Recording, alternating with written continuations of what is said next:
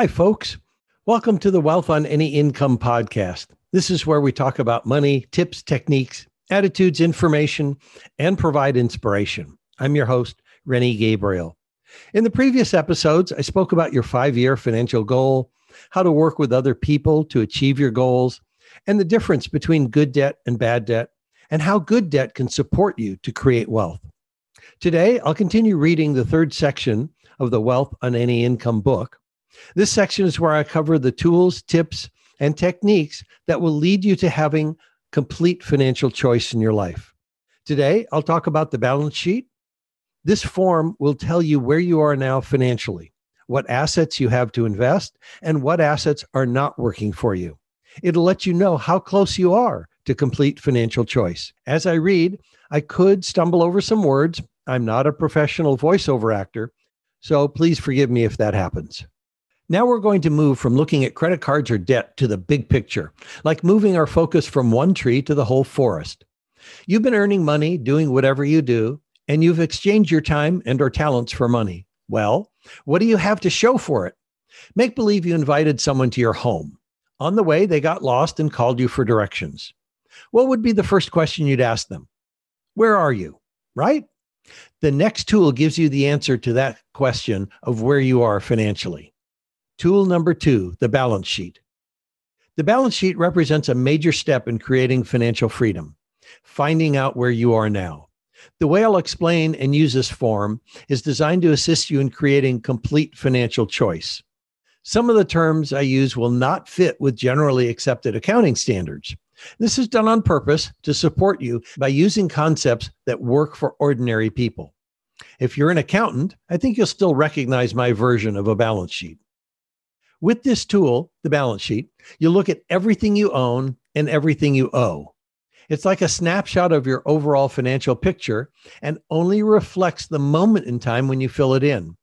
In the next moment, your cash could be higher or lower. This tool will show if you're in a positive or negative financial position. You may see how some items can produce income for you when you choose to stop working for a living, and others won't. As an example, equity in a car or a home produces no income to buy groceries.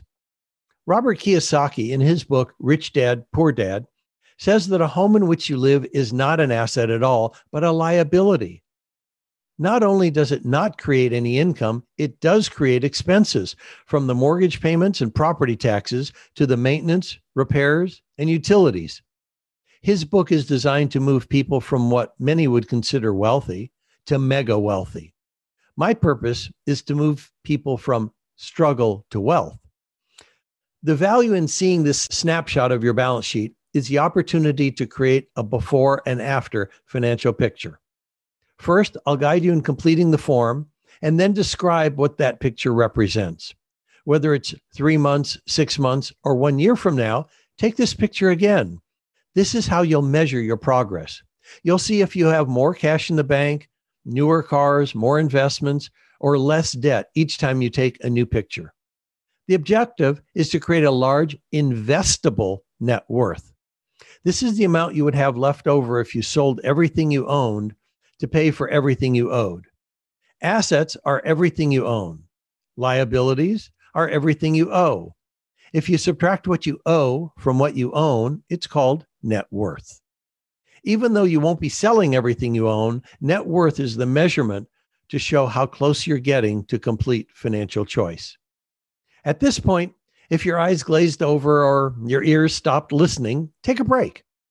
Call a friend, tell them what you just heard, this is as close to accounting as I'll get in this book or as I read to you. So if you're concerned about that, you don't have to be.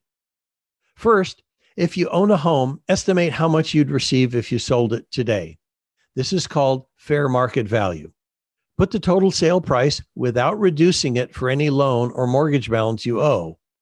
Again, on the left side. The mortgage balance will go under liabilities on the right side. The difference between the amount you owe on the house and how much it would sell for is called equity. I'm not asking you to figure this out anywhere. I'm just defining a word I'll be using shortly. If you don't have a house, then this will be blank. Do not put the rent payment you make each month here. That'll go on the cash flow form. The balance of the questions under assets should be straightforward. You either have money in an individual retirement account, IRA, or you don't. This would be the same for a company retirement plan, like a profit sharing or 401k plan. Securities are stocks, bonds, and mutual fund investments. For life insurance cash value, this would be what you'd get back if you canceled the policy. This only applies to policies that build cash values, such as whole life, universal life, or variable life. If it's term insurance, the cash value would be zero. Do not put how much would be paid if someone died. This would be the face amount and doesn't apply here. If you don't know what something is, like stock options, chances are you don't have it. So don't concern yourself with it. If you're self employed or have a business that can be sold, list the amount you would receive after paying off all the business debts. Again, if it can be sold. It may have a value beyond your business equipment or inventory, or it may not. After you've listed everything you own under assets, list what you owe under liabilities. You've already listed the total of your credit card debt from tool number one, which you'll have in the appendix if you request it, if you have a paper version of the book. So put the total where it, this is requested. Be sure you've included car or boat loans or and debts to family or friends or relatives. Include back taxes and student loans too. Write down the total amount due, not the monthly payment amounts. Again, monthly payments go on the cash flow form. If you lease a car, it's possible the amount you owe is greater than its value if you wanted to get out of the lease. If that's the case, Put the additional amount that you would owe in the liabilities column under other debts. These future payment obligations represent a liability to you for the amount above the value of the car. On the asset side, you would not show any value for the auto because you don't own it if you're leasing it. Net worth, as I explained earlier, is the amount you have left over after you subtract your liabilities from your assets. This may be a positive number and a large one, or it could be a negative number.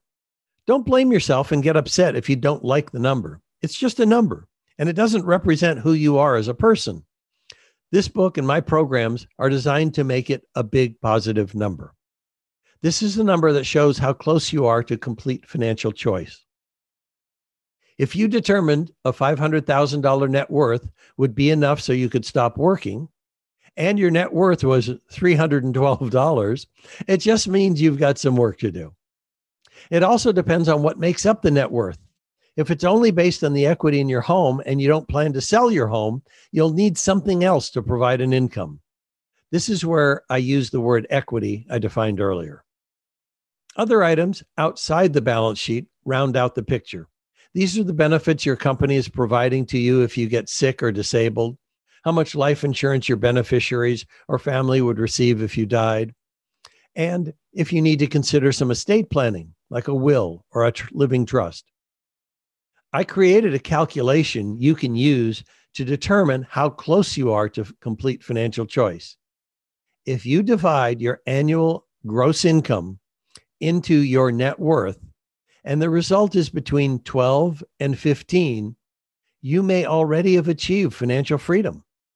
As an example, my result is 25 when I divide my income into our net worth.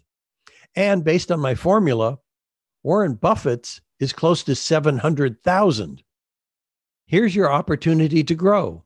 Send an email to me and request all of the forms I talk about in this and the next several episodes. Send your request to Rennie at wealthonanyincome.com. In the next episode, we'll continue in the third section of the book where I cover the cash flow form. This form will tell you where your money is coming from and where it's being spent. It's the tool that tells you how you got to what you have on your balance sheet. Listen to the Wealth on Any Income podcast on your favorite platform, and please rate, review, and subscribe. Until next week, be prosperous. Bye bye for now.